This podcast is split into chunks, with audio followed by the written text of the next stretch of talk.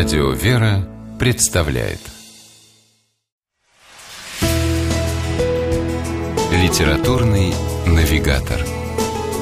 Здравствуйте! У микрофона Анна Шапилёва.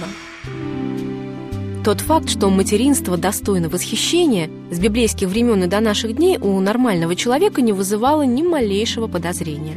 О материнстве слагали оды великие поэты. Самые известные художники всех эпох запечатлевали счастливых матерей с младенцами на своих полотнах. Наконец, образ Девы Марии и ее божественного ребенка стал одним из центральных как в западной, так и в восточной традициях иконописи. А вот с отцовством в этом плане дело обстоит куда скромнее.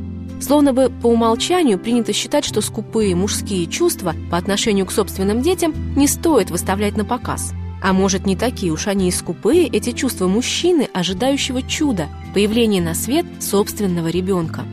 Известный культуролог, литературовед и философ Михаил Эпштейн не стал скрывать собственных переживаний и эмоций, которые испытывал в течение девяти месяцев трепетного ожидания, и поделился ими с читателем на страницах своей книги «Отцовство».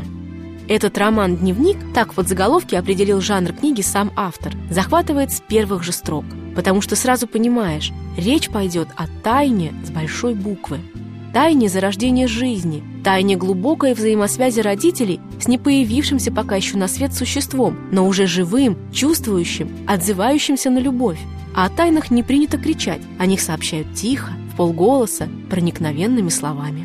Именно так ведет свое повествование в «Отцовстве» Михаил Эпштейн. И создает поразительную атмосферу, в которой читатель сопереживает без преувеличения каждой букве прочитанного. Сами посудите, разве можно равнодушно, без эмоций, наблюдать за тем, как счастливый отец прислушивается к тишине в животе будущей мамы и различает эту тишину? Еще вчера она была гулкой и пустой, а сегодня уже наполнена смыслом, она дышит и подает свои невидимые, но совершенно реально ощутимые сигналы родителям. Автор много и серьезно размышляет на тему божественного участия в зарождении новой жизни. И не только эмоционально, но и логически приходит к выводу, что это великое, непостижимое чудо без вмешательства Творца Всего Сущего было бы просто невозможно.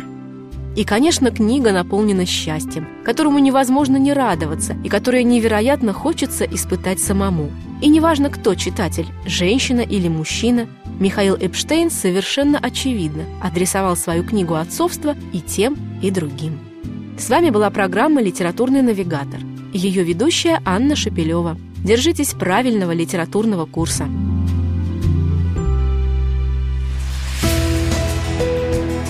Литературный навигатор.